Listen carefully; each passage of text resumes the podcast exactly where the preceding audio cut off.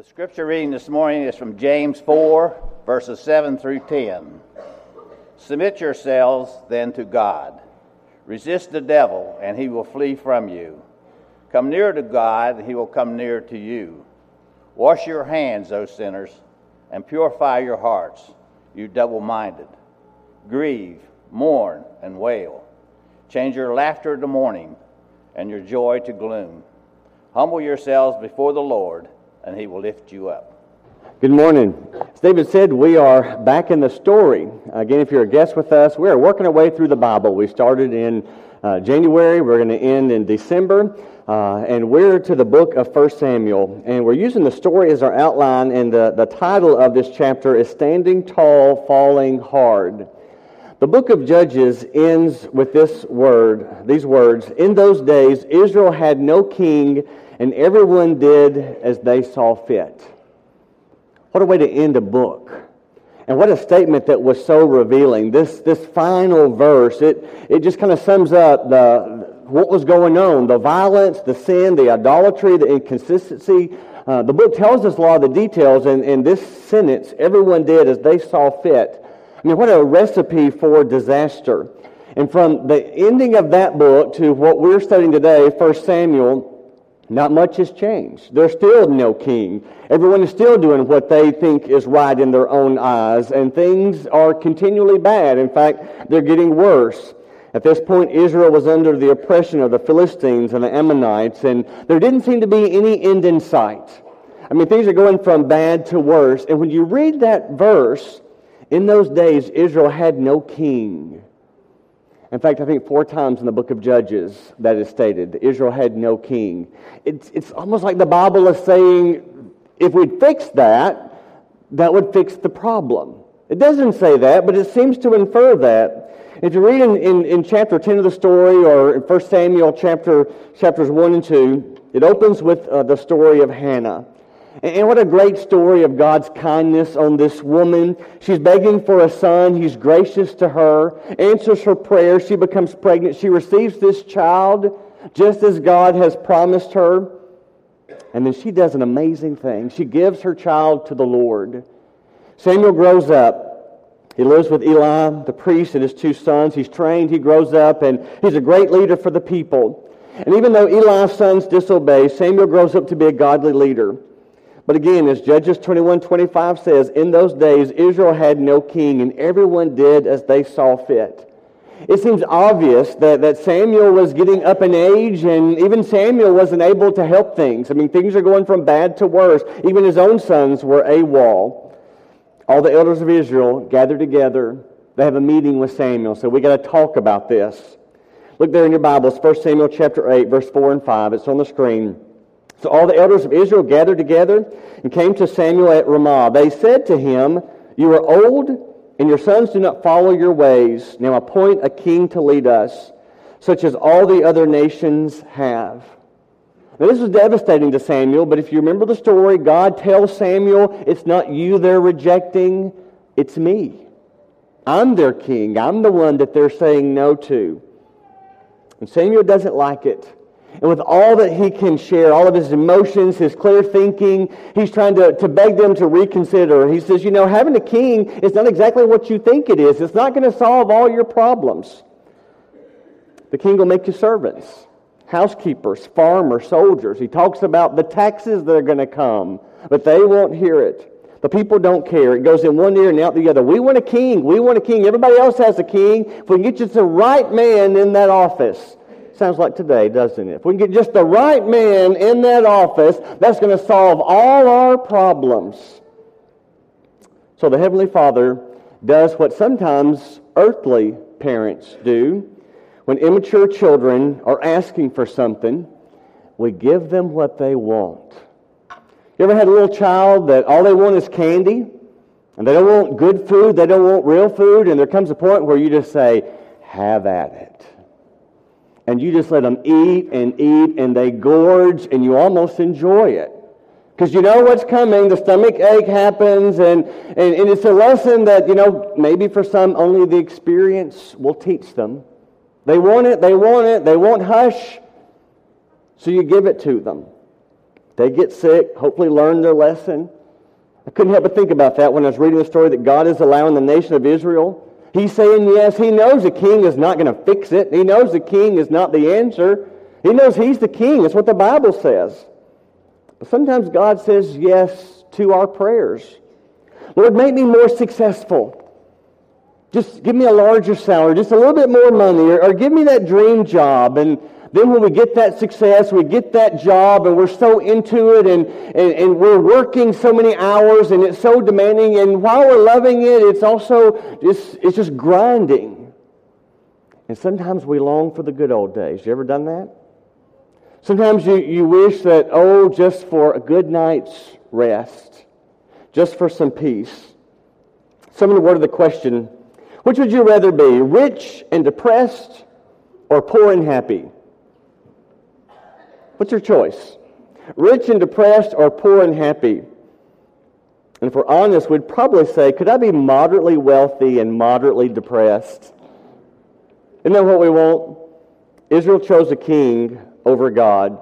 And it was a choice that it's not quite that straightforward because at that time to them it made sense. Everybody else had a king. Everybody else had a king. They could look around. Everybody else had a king.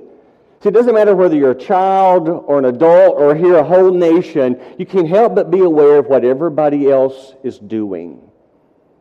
It looks impressive. It looks like they're succeeding.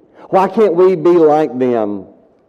So they make these choices, some foolish choices. Fill in the blanks. It's going to be short and simple today as far as the blanks. And I don't know what this timer is, but I'm glad it stopped because that was so distracting to me. And I don't know if that was distracting to you, but let me just go ahead and, and, and speak to that. But they make three foolish choices. Choice number one, they chose power over purpose. I want you to see this. You're familiar with the story, but I want you to grab this. They, they chose power over purpose. This was a choice of the Israelites. Remember back in Genesis chapter 12, so we were studying the story. God told Abram, later called Abraham, that God would make him the, the father of many. Start this nation. You'll be a blessing to all nations, he said. We remember that story, but God didn't just make him a nation. He didn't just give him a son. He didn't just give him a family. God gave him a purpose. It was a family with a purpose. It was a nation with a purpose. And the more you read and the deeper you go into the Word, you see that purpose. It's not just stories, there's an underlying purpose in the stories. What we need to understand, and we talked about this a little bit last week when we talked about God's omniscience. He knows everything. There's no surprises to God. We don't get here in 1 Samuel and, and, and, and God going, Ooh, I didn't see that coming. God saw this coming. He knew this day would come. And the way God led Israel, the way He led them into battle, the way he did so many things miraculously for them, you would think they would know, they would understand the purpose, but they didn't. See, everything that he did, and, and you see this because so many times, you know, the, the numbers, he would make them so outnumbered by the enemies that the only way they could count victory is that God did it.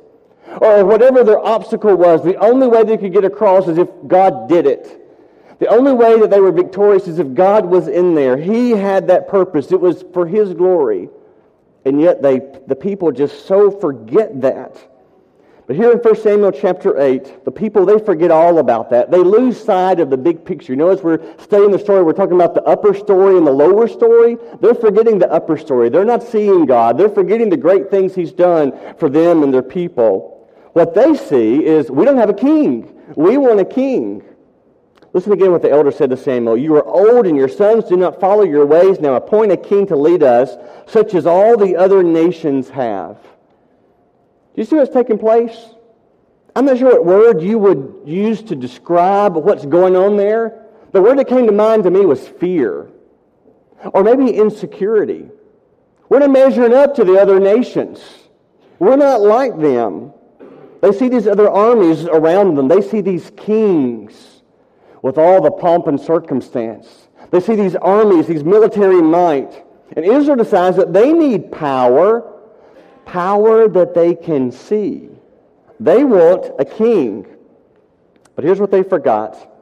They forgot that the purpose of the way their nation fights battles was not for them to be victorious, was for God to get the glory for him to be the one that all the attention goes to him. And they forgot how many times their greatest military accomplishments was when God was right there in the middle of them, making it happen. And you know, the temptation to choose power over purpose is still true for us today. We still can struggle with this. See, sometimes we think our success comes when we just try hard. Or, or maybe it's from our pedigree, or maybe our own effort. But the Bible tells us that God's ways are not our ways. His thoughts are not our thoughts. They're higher than ours. But when I'm focusing on my pedigree and my education and my work and my effort, the focus is wrong because it's all about me and mine. You know what that is? It just boils down to pride. That's what it is. It's sin. It's choosing power over purpose. It's living in the flesh more than relying on the Spirit of God. Remember the verses? Psalm 20, verse 7 Some trust in chariots and some in horses, but we trust in the name of the Lord our God. Or what about Zechariah 4, verse 6? Not by might nor by power, but by my Spirit, says the Lord Almighty. I love those verses. So choose to follow God's purpose to take precedence over to control the situation. But the temptation for Israel to choose power that they could see over a purpose that they couldn't see, that was a real temptation for them. And obviously, we see them falling into it. And the choice they made to cry out for a king was revealing that. And it changed the course of Israel's history. Even though Samuel warned them, even though God was against it, they wouldn't listen. 1 Samuel verse 8, verse 19 and 20. We want a king over us then we'll be like all the other nations, with a king to lead us and go out before us and fight our battles. They want to be like everyone else. One author said this The desire for normalization is usually a step away from God. The desire for normalization is usually a step away from God. What do you think about that? Of wanting to be accepted, of wanting to be like everybody else. You know, we're never told to blend in by God, ever. We're never told to blend in. We're told, in fact, to stand out. As God's people, that's who we are. Christians are, are, are set apart. The church actually means the called out. The Bible talks about us as being strangers. Even uses the word aliens, that we're not of this world. So Samuel and God listen to all these people saying, we need to fit in. We want to be like all the other countries. So God tells Samuel, okay, it's time you anoint Saul as the first king. And Saul, you remember Saul? Remember reading about him? Saul is a good choice. I mean, Saul is the perfect picture of what you expect from a king. He's young, he's tall, he's strong, he's handsome. He's Bo Pew. Isn't he? No, Bo's not tall. but he's a perfect king, isn't he? But the way it unveil, uh, un, un, unfolds, it reveals how nearsighted Israel was at the time. Their choice for power over purpose, it just shows that they don't see the big picture. But number two, I want you to see they foolishly chose circumstances over salvation. Circumstances over salvation. In 1 Samuel 12, it's the beginning of the transition. It is time for this transition of leadership. And the handwriting on the wall is there. So Samuel is giving his farewell speech. And what he's saying, though, is I want you to know I'm not for this. God's not for this. We're just kind of giving in to this. This is a bad idea. I'm just going to go on record for that. And so he goes and gives them a history lesson. He knows that his time of influence is coming to an end. They've anointed Saul as the new king. There's this huge celebration. So what he does, he draws their attention. Don't forget the past. Don't forget it was God, His power, His provision, His salvation. It was God who led them out of Egypt. It was God who parted the Red Sea. It was God who raised up the judges to lead them. Really, He just recaps their history as a people. And He wants them to remember not just these moments, but the God who made these moments happen. So in a subtle way, He's saying, just, just don't forget. Just don't forget. And then it reaches a crescendo. Look there in 1 Samuel 12, verse 12 through 15. Now, when you saw the Nahash, king of the Ammonites, was moving against you, you said to me, No, we want a king to rule over us, even though the Lord your God was your king. Now, here is the king you have chosen, the one you asked for. See, the Lord has set a king over you. If you fear the Lord and serve and obey him and do not rebel against his commands, and if both you and the king who reigns over you follow the Lord your God, good. But if you do not obey the Lord, and if you rebel against his commands, his hand will be against you, as it was against your fathers. No matter what God has done for Israel in the past, no matter how powerful he had displayed, God's with them. He's sort of allowing this. This wasn't his choice, not what he wishes for them. He wants to be their king. He is their king. But he's going to allow them this choice. You think about all these miracles of Joshua, the Battle of Jericho, Gideon, Deborah, Samson. All, surely these people remember all of this. But before we're too critical of them, maybe we need to just kind of look at her in the mirror. How good are we at at being blinded by our own circumstances and not remembering the past. Because circumstances, isn't it true? They cause us to forget. We forget how good God is because right now we're in the middle of a problem. Right now there's something huge that's right there on our plate. And we forget it is God who saved us. It is God who gives us a purpose. God is the one who helped us to get out of that, that relationship that wasn't healthy. It was God who, who saved my marriage. It, it was God who renewed my hope. It was God who, when I was at that difficult moment, helped me to realize I'm not living for this life. I'm living for the next life. In the middle of the stress and the busyness and the chaos, when I'm not sure if I'm going to make it to the end of the month or the end of the week, it's God who is my purpose. So here in verses 14 and 15 that we just read, they're very important because here Samuel is saying, if they and their king, so he's including their king in this, but kind of the same thing, if you follow God, you're going to be good. It's going to be all right. But if you don't, it's not going to be good. So we need to understand they can still land on their feet. This is not a deal breaker for them. This is not like, okay, God is, is turning their back and, and they don't have his blessing. God is still with them but it's their choice. And that brings us to the third one. They chose options over obedience. To me, just to, to just watch and to read the story of Saul is so intriguing because, again, he stands heads and shoulders above everyone else, not just, just uh, literally, but figuratively. He was a good man. He was an honest man. He was a God fearing man. And so, in the early time of, of, his reign, he was listening to God. He was obeying God. He was listening to Samuel. He wanted to make good choices.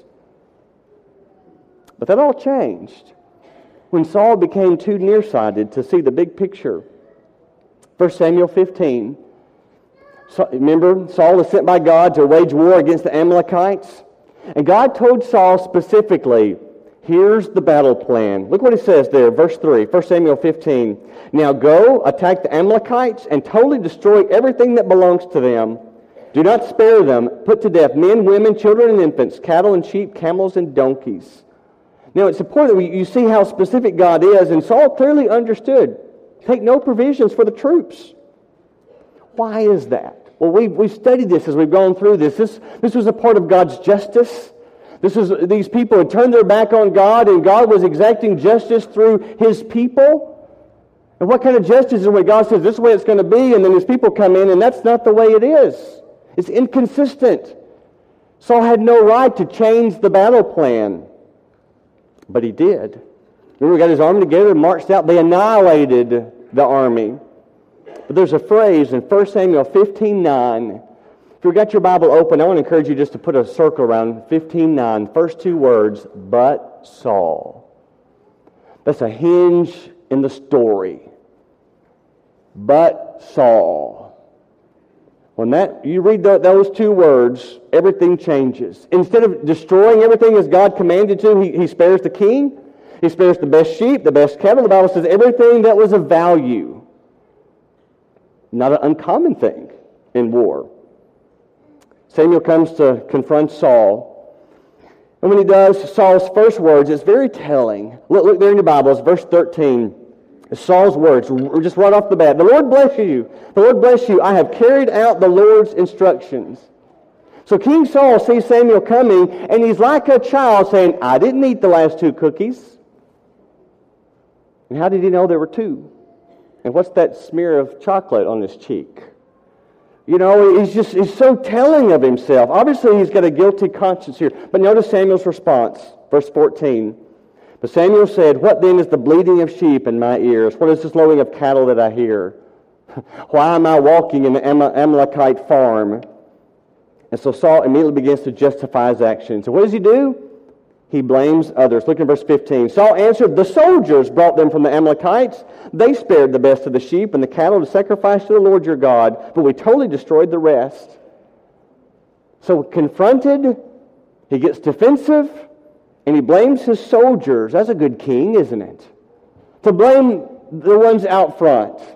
To blame the ones who are really just taking the orders, the commands. He doesn't respond with humility. He doesn't respond with brokenness. He doesn't own what he's done. Instead, he's defensive. And that's a sign of pride. But Saul, was the beginning of the end. And yet, as I read through that, I thought, you know, when someone criticizes you, what's your first response? Are we like Saul? We get defensive? Start blaming? Instead, maybe we should ask ourselves the question is there any truth to this? Where's the truth in this? How can this make me a better person? What change do I need to make? You see, a humble person, when things go wrong, they look for how did I contribute? What part of the blame is mine? Maybe it's all. Maybe it's a part. Maybe it's none, but doubtful. If I'm in the middle of the mess, I probably helped to contribute to it. But the proud person gets defensive and so quick to point fingers to other people. And you've got to take note of this exchange between Samuel and Saul because Saul tries to finagle his way out of it. Look at verse 19. Samuel says, Why did you not obey the Lord? Why did you pounce on the plunder and do evil in the, in the eyes of the Lord? In verse 20, But I did obey the Lord, Saul said. I went on the mission the Lord assigned me. I completely destroyed the Amalekites and brought back Agag, their king. The soldiers took sheep and cattle from the plunder, the best of what was devoted to God, in order to sacrifice to them to the Lord your God at Gilgal. And then get this, verse 22. You may already have this underlined in your Bible. Samuel replied, Does the Lord delight in burnt offerings and sacrifices as much as in obeying the voice of the Lord? To obey is better than sacrifice, and to heed is better than the fat of rams. What's he saying? What's the message here? Your heart of obedience is better than token offerings. Why are you doing what you're doing? Your heart of obedience is better than what you burn at the altar, what you throw in the plate. See, Saul, he understood the battle plan. He understood what he was supposed to do, but he's reconfiguring. He's thinking maybe there's some other options. And so instead of choosing to obey, he's choosing some other options. He wanted to do what seemed like was best to him. And we've got to understand what he did was not really a bad thing. It's not like he, he broke a law or a rule other than he just didn't fulfill what God said. He spared a life. He spared some sheep. He offered a sacrifice. Isn't that good? But it was disobedience because God said do something else. One author said this You see, what Saul did was almost obedience. I hadn't put those two words together before. Almost obedience. But it makes sense. It was so close, but he tweaked it just a little. And as I read through this, I thought, my, this is so us. God wanted obedience. And Saul thought he knew better. He thought he had a better idea. He's got his own agenda. One author said God's love language is obedience. I never thought about that before. Have you? Remember studying love languages? And some people it's gifts or acts of service or, or kind words. God's love language is obedience. Not in some legalistic way that you have to work your way to heaven or earn your salvation. Not so much, but that when you obey God, it puts a smile on his face. It brings joy to his heart because you were listening and you followed through. Let me ask a question or two. Do you ever give God options? Or maybe when God commands something, you try to maybe twist it to a couple of things, kind of like Saul. God tells you to use your talents for the Lord, to serve, to volunteer. But like Saul, we think, you know, I'm very busy. kind of getting old. I've done my time. I'm not sure if I could do that. Maybe I can give some money to help instead. Nothing wrong with giving money. In fact, that can be good. But that may not be what God's asking of you. God tells you to share your faith with a friend or a coworker. We say, well, maybe I'll invite them to church. Where do you read in the Bible about inviting people to church? It's not there. It's about letting your light shine, about telling them about your faith. Go and make disciples. Now, inviting them to church is good, but that's not what God's telling you to do. He's saying you go and you share your faith with them. God tells you to give sacrificially. And we want to be generous, but money is tight. So we do the best we can. We're trying to, to take care of our bills and live within our means. So we pay our bills, we give God what's left. Give God what's left? Is that giving sacrificially? Is that what God is asking of us? God tells you to forgive. And we want to forgive. But, just like Saul, we put a but in there. But they could ask me. But I'm not ready yet. God tells you to swallow your pride and be baptized into Jesus Christ. And instead, you say, you know, I, am not sure if I'm ready about that, or I want to think about that, or I'm going to study more. It's good to study. Read the Bible. That's an awesome thing. Think about it. You should think about it. Studying is an obedience. Can I tell you what I believe God thinks when He hears those statements?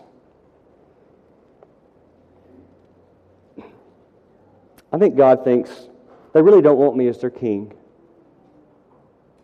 They want to be like everybody else. They are, instead of being full of faith, they're full of fear and insecurity. They don't really believe what I've told them. They want their options. See, Saul couldn't see the big picture. In James 4:10, the Bible says, "Humble yourselves before the Lord, and He will lift you up." And Israel's new cry for a king was marked by a series of nearsighted choices. Think about it. They weren't looking up to God. They weren't seeing the big picture. They weren't looking back at all that God had done for them. All they could see was here and now. And everybody else has a king, and they want to be like everybody else. They couldn't see that choosing a human king, they were choosing, well, they were choosing to not go with God. By saying yes to a king, they're saying no to God. They couldn't see that their lust for power derailed God's purpose for them as a nation. They weren't supposed to be like all the other nations. They couldn't see that God's salvation in the middle of their circumstances. They wanted to create their own options where they could be in control. Saul was too nearsighted to see God's work. And I guess sometimes we're faced with the same question Do you want God as your king, or do you want someone else or something else on the throne? That's really the question. To me, that's what we take home from this. Because God wants to be the king of your life. And he wants it so badly that he left heaven and he came to earth to prove it, to show it to you. And when Jesus, God in the flesh, was beaten by Roman guards, he took it. Didn't say a word. He endured it. He chose purpose over power. And when he was mocked, he was hanging on the cross, he was suffocating to death. It wasn't about circumstances, it was about salvation. He chose salvation over circumstances. And when he prayed, Not my will, but yours be done, remember, he just, is there any other way? Is there any other option? No. He chose obedience over options. And when he walked out of the grave, three days later, risen Lord, King of Kings. What do you want? Who's your king? Let's pray. God in heaven, Help us as we read your word and study to know that this is not just stories with characters that have good morals. It's about you and your people And the lessons to be learned are still true today. About you are king. God, may you be the king on the throne of our lives. May you be the king of our schedule, the king of our morals, the king of our relationships, the king of our pocketbook, the king over where we work. And God, may, may we prove our allegiance, our commitment to you by obedience. The name of Jesus we pray. Amen. Maybe today you need to make a decision to accept Jesus as the King of your life, to confess that you believe that He is the Son of God, to repent of your sins, to know that there is no way you can earn your way to heaven. It's only because of what He did on the cross. Let Him wash you clean in baptism. Let Him give you the Holy Spirit. Jesus says, If you love me, you will keep my commands. Would you come as we stand and sing to encourage you?